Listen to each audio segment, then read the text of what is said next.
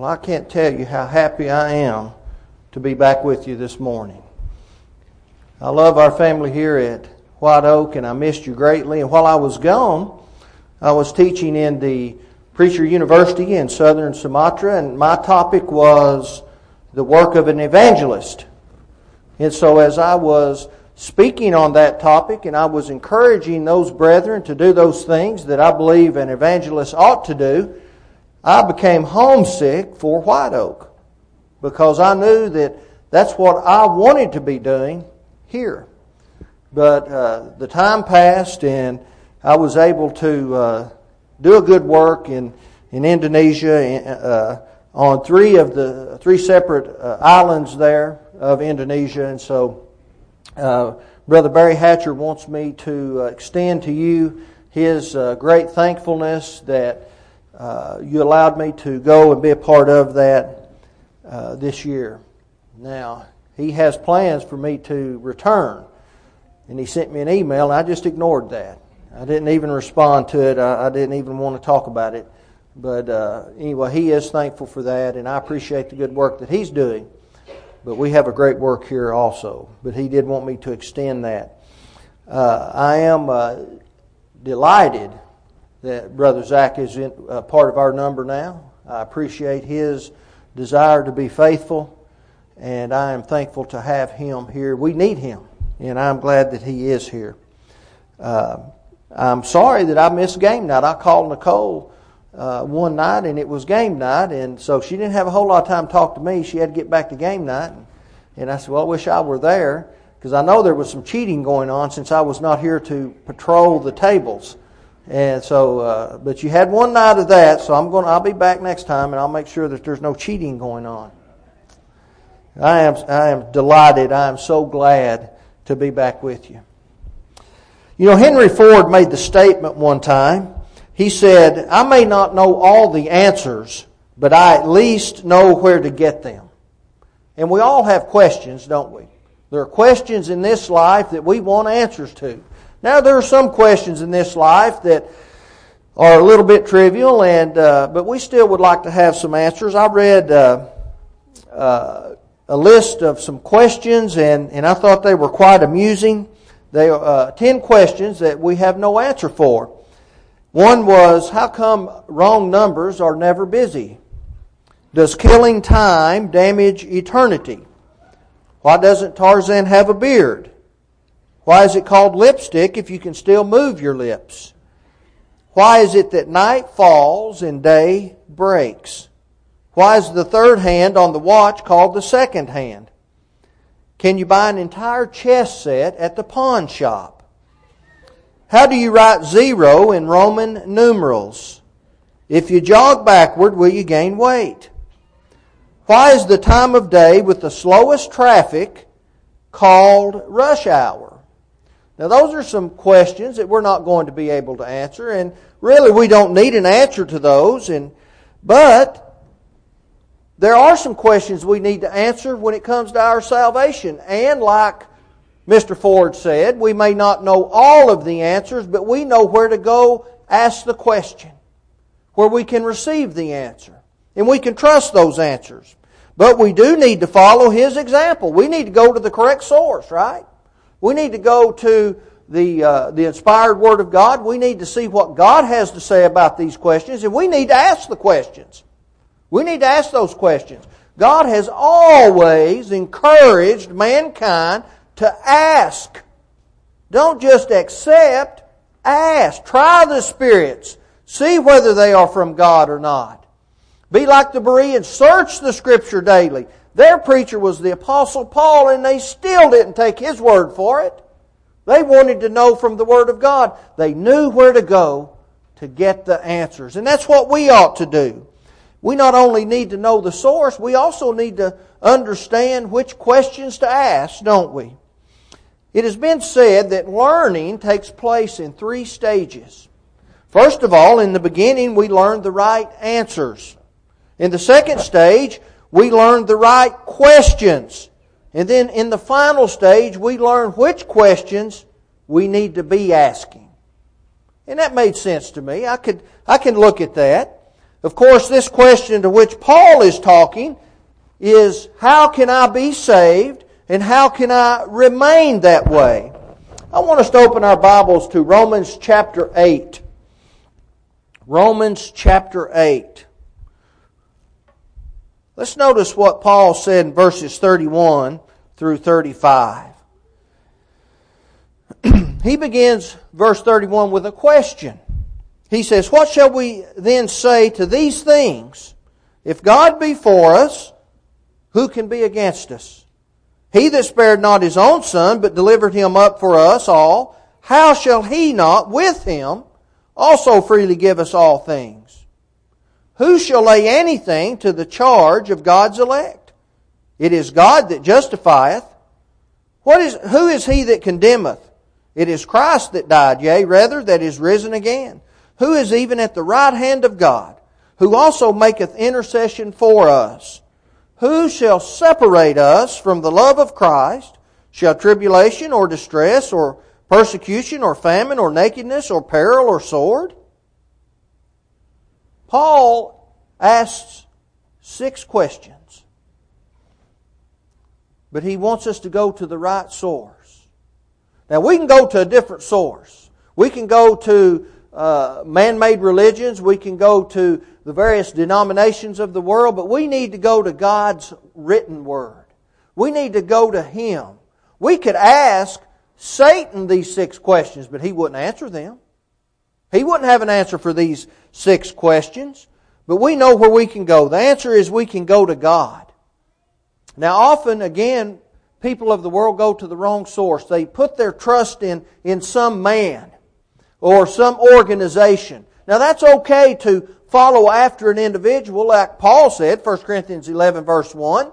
Uh, follow me even as I follow Christ. Now we can follow someone as long as they are living in a godly way. But we need to make sure that that's what we're doing. At one time, Paul had to address a problem in Corinth concerning his apostleship. Some false uh, teachers had come into the congregation, had begun to stir up a little bit of trouble, and had begun to harm the work that he established in Corinth. In fact, they even told the people there that they were apostles themselves. And so he had to write a letter to them to correct that belief. He said, For such are false apostles, deceitful workers, transforming themselves into the apostles of Christ. And no marvel, for Satan himself is transformed into an angel of light. 2 Corinthians 11, verse 14. That's exactly what Satan would have us to believe. Satan wants us to go to him to find the answers. Now, we, he understands that we're not going to search out Satan to find answers to something, but he wants us to go to some other organization other than the New Testament church that we read about in the Bible. He wants us to go to somewhere He's going to present Himself as a masked individual. Someone that is a follower of God. Someone that's going to give the right answers to the right questions. But see, we have to be so very careful. In our passage this morning, there are six questions that Paul asked.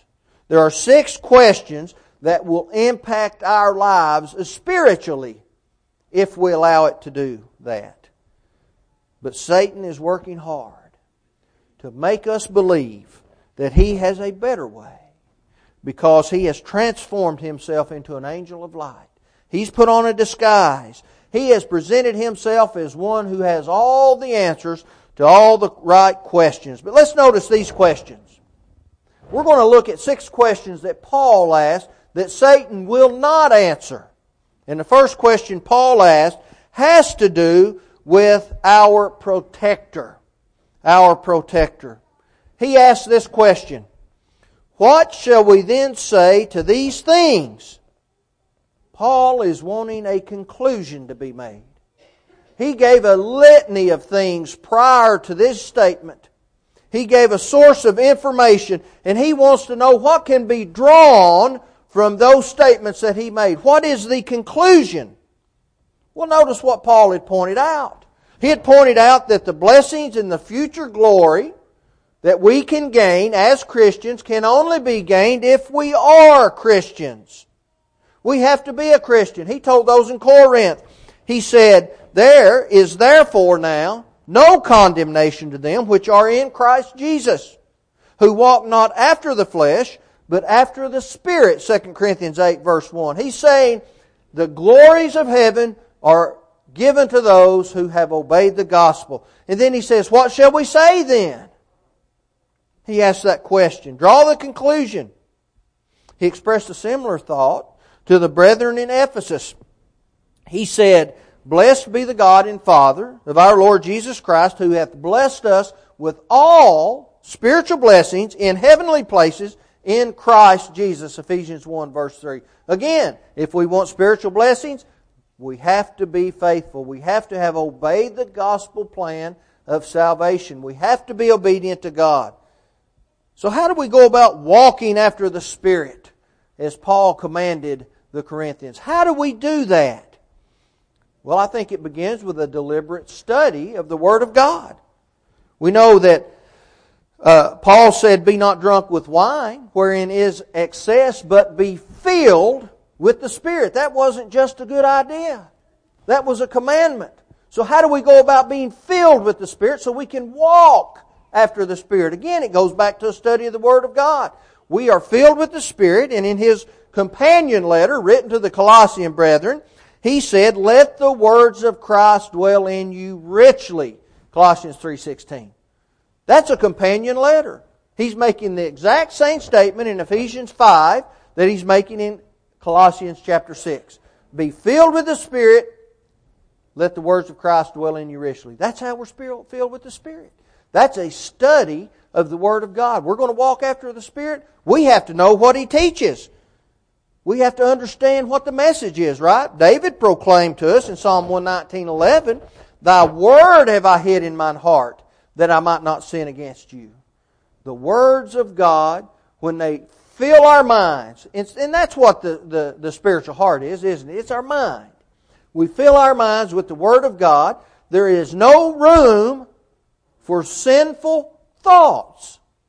We, we get rid of the sinfulness in our lives. We remember the, the parable that Jesus spoke of the man filled with the demon, and, and the demon was cast out, but he didn't fill himself with anything else. And so it was as if it was a house swept clean. Well, what happened? The demon went out, but then he went and got some friends, didn't he? And he brought back a multitude of demons, and the man was worse off than he was to begin with. So how do we walk after the Spirit? We have to do it by study of God's Word. We have to fill ourselves with what God says. Satan doesn't have an answer for man's sin. He doesn't have an answer because he's the problem, right? He's not going to help us find an answer to sin. So what is the conclusion we come to after learning that the blessings of God are found only in Jesus. So we have to have a conclusion. Well, we have to be able to access Him. God, Paul, in his next question, he talks about a comparison.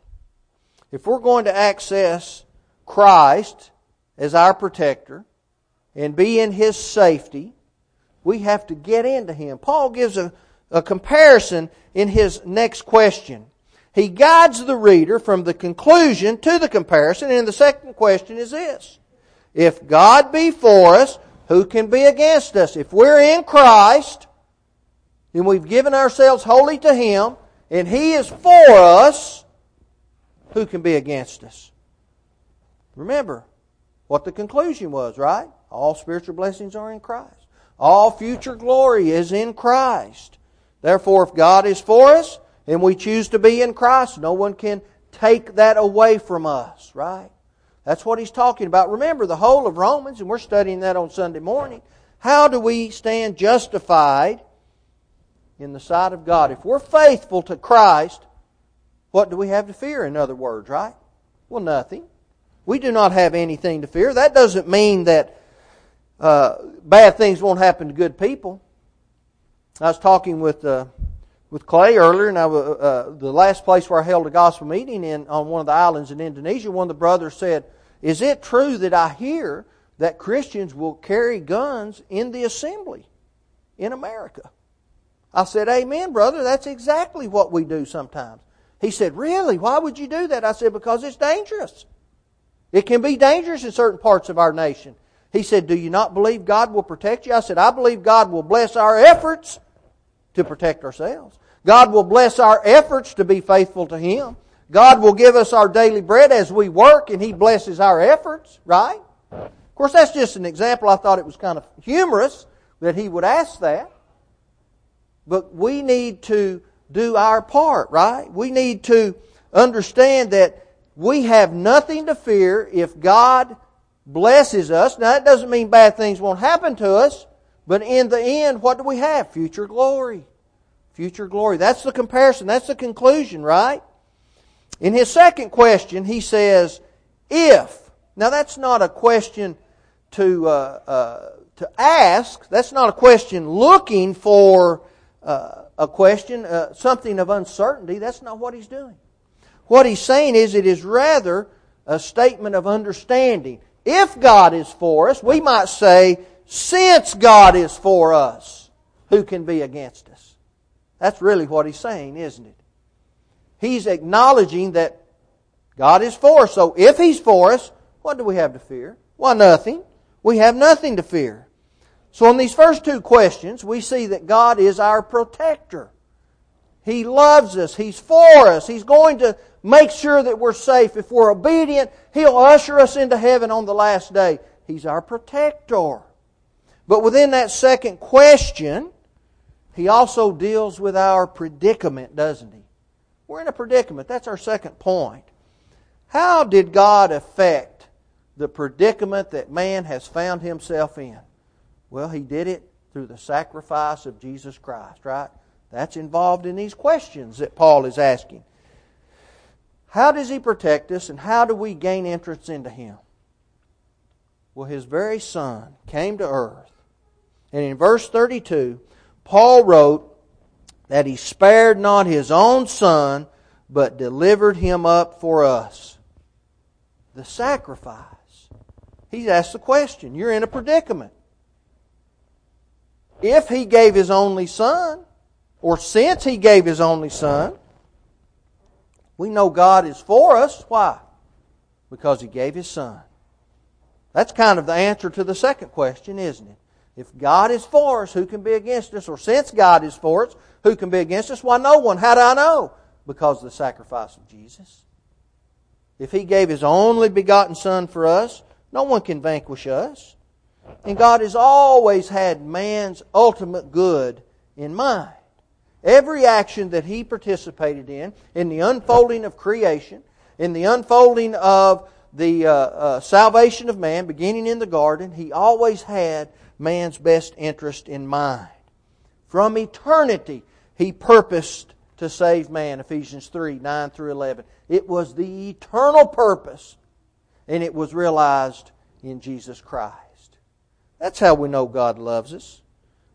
God knew we were going to find ourselves in a predicament that we could not get out of on our own. So we see here that God, Paul goes from a question concerning sacrifice to one that talks about security. His sacrifice is what gives us security, right? How do we know God loves us? He gave His only Son. What did that do? Washed our sins away made us faithful in His sight, justified us, will usher us into heaven if we remain faithful. That is security. I believe in security that the Bible teaches. But I do not believe in the Calvinistic doctrine of security of once saved, always saved. Because that's not taught in the Bible. That's not there. His sacrifice gives us security. And that's where we find the answer to the third question, right? How shall he not with him also freely give us all things? We should never think that God will fail to fulfill his promises, that he will fail to provide for us the necessary things in this life. But he has provided for us what we need most. That's what his main concern is spiritual caring. Surely he will provide for our everyday needs if he has provided that. See, it's such a big comparison here. Such a big difference. Christ said, Matthew 6, 31 through 33, he said, Don't take any thought for your daily needs. He said, Seek ye first the kingdom of God, verse 33, and, and his righteousness, and all these other things will be added to you. Now, Does that mean that we do not have to work for what, what we need? Does that mean we're not to have cares and concerns and, and try to meet our obligations in this life? No, that's not what he's talking about. What he's talking about is do not have unnecessary care. Do not be unnecessarily worried about things we have no impact with, things we cannot control. If we'll be faithful and we'll seek first the kingdom of God and His righteousness, and then we work very hard in this life to provide our physical needs, God will bless us. He'll bless us. Does that mean that nothing bad will happen to good people? No, that's not what He's talking about. But what He's saying, He's making the difference. God loves His people. Look around. He provides sunshine, right? Rain. He provides seasons. We're able to grow food. We're able to have jobs. If He will give His only begotten Son so that we can have eternal life in heaven one day, why would He not provide for us in this world? See, that's just an example and a proof that God loves us. Just another one. He's not indicating again that we should not work because He told Timothy, He said, if any provide not for his own, and especially for those of his own house, he hath denied the faith, and he is worse than an infidel. 1 Timothy 5, verse 8. We are to work. And he made the statement to those in Thessalonica, uh, Thessalonica rather, 2 Thessalonians 3, verse 10. He said, While we were with you, we worked, right? We worked. And if you won't work, he said in this passage, neither should you eat. And so we understand that we're supposed to work, but our main goal needs to be on the spiritual. And we have to understand that all physical blessings come down from God, James 1:17. The bad things that happen in this life are not rooted in God. Have you ever heard someone say, everything has a reason behind it? Everything that happened, there's a reason. Whether it's a, car crash, someone dies, uh, uh, an infant uh, perishes in, in some kind of a uh, natural disaster or, or whatever the case may be. There's, there's a reason. Well, look, bad things happen to good people, right? God didn't cause that.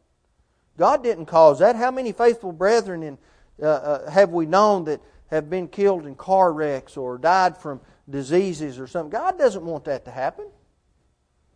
But because sin came into the world, poor choices were made, the result is bad things happen to good people. I remember several years ago, Brother Ira Rice, and many of you may know him, he uh, uh, started great work in Singapore and, and it still is flourishing today.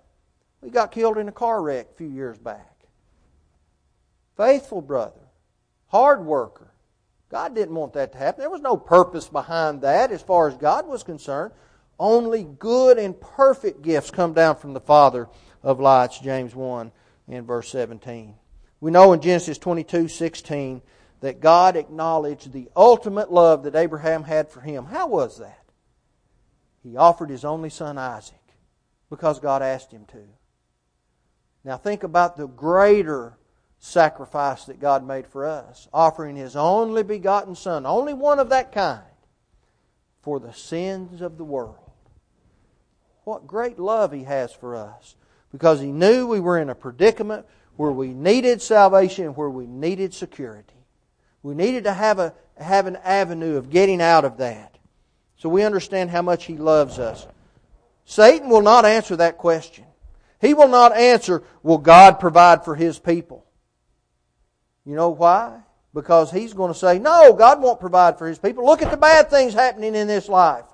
Look at all the sin and the evil in the world, the problem with evil. That means there is no God. Either He's not all powerful and He can't stop it, or He's not all loving and He doesn't care. That doesn't have anything to do with God, does it? It has everything to do with disobedience to God that ushered in sin into the world. And God shows His great love for us by giving His only begotten Son because of the predicament of our choices. What a great love God has for us. It's amazing, isn't it? If we do the things that He's asked us to do, we can access the security that He's offered to us. If we do that and we remain faithful to Him, He will preserve us in the end. That's our final point. Just as those false apostles in Corinth questioned and accused Paul, he answered them. And we have the answers here in the Bible for anything that we need to find. Satan continues to accuse, even unto this day, faithful Christians. And because of those accusations, Paul asked another question. He said, Who shall lay anything to the charge of God's elect? Who is going to lay a charge against God's faithful? Who's going to do that? Satan won't answer that question. He won't answer that. Now, what Paul's doing here, he used a metaphor. And it's taken from the judicial system of the day. The purpose is to bring to mind a court scene. What we have is we have a judge, and we have uh, someone being accused in front of the judge, and then we have the accuser standing presenting the charges. This person did such and such.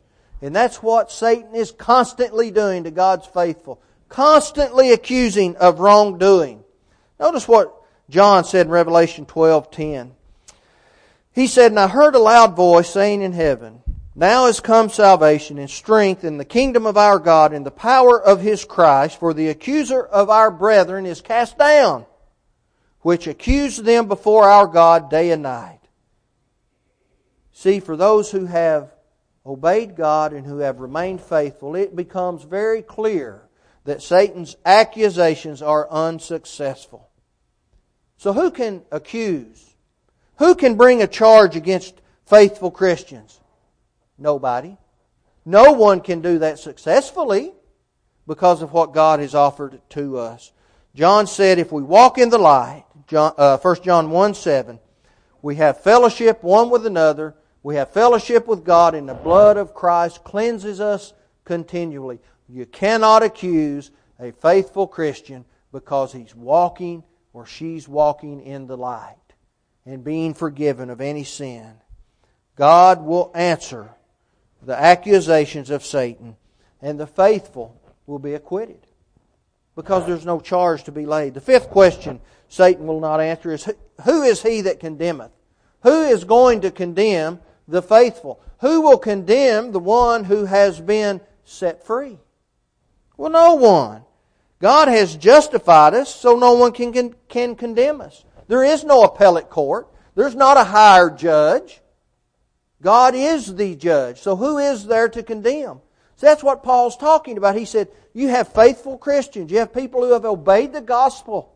You have people living faithfully in this world, yet Satan will come before God and he will accuse the faithful.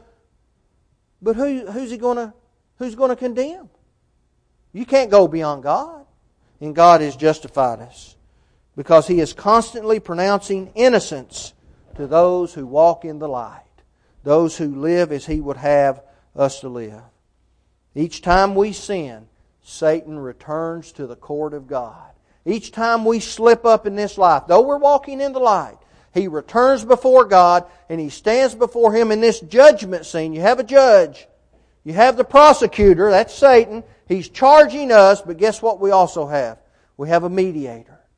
We have someone standing beside us who can place his arm around us and say, No, this man, this woman is innocent. I paid the price. You're acquitted. Isn't that wonderful? Isn't that wonderful that he loves us so much that that can happen. Nothing could be further from the truth than to believe that God somehow, some way, has forgotten us because we see the faithful, we see His love, and it's acknowledged in that final question. It's acknowledged. Christ said, who shall separate us from the love of God? See, he sent the message from the Holy Spirit, didn't he? He sent the message. Who will separate us from the love of God? We acknowledge that no one can. No one can separate us except ourselves. Notice what he said, John 10 28. And I give unto them eternal life, and they shall never perish, neither shall any man pluck them out of his hand. The fact is, and then he gives that list in our passage tribulations, nakedness, hungry. You're, you're missing the things in this life. What can separate us from God? Nothing can. And he backs that statement up by what Jesus said in John chapter 10.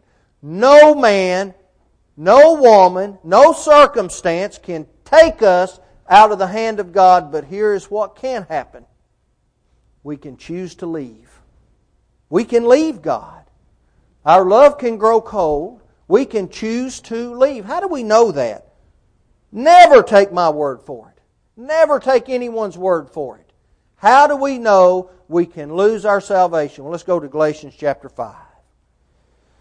The problem in Galatia was that those people were going to leave and were in the process of leaving Christianity.